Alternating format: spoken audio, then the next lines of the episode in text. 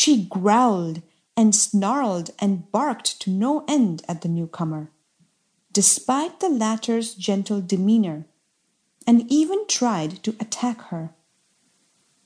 The newcomer, whose name was Sukhi, settled herself down with great composure and decorum under the bo tree. Please go away, she told Sudu when Sudu came up to her, barking all the while. I have only come here to meditate. So they all say at the start, Sudu said, snarling.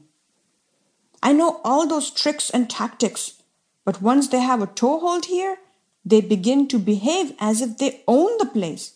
Be off with you. There's no room for the likes of you here. Who says so?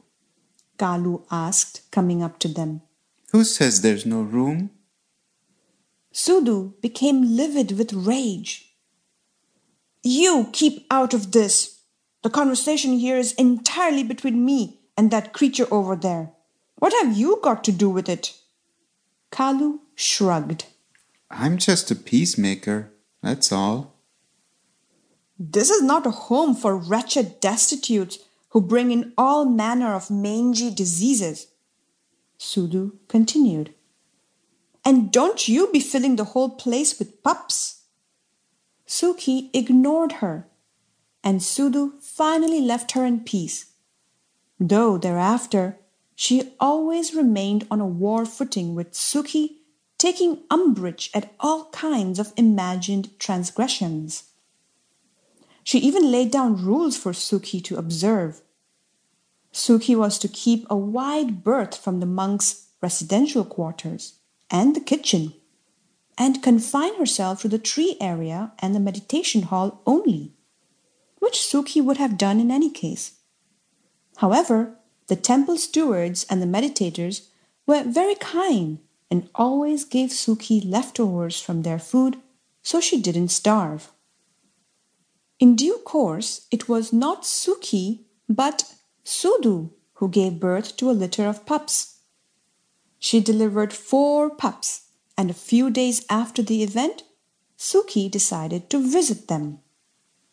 She approached them warily, uncertain of Sudu's reaction to her. How are you? Sukhi asked from afar. And the new arrivals? All right, came the cool reply. Don't come closer. You might frighten them. Don't worry, I won't, Sukhi said, a trifle hurt. I'll keep my distance. Good. For a minute or two, Sukhi watched them wistfully. She adored pups and longed to lick and cuddle them.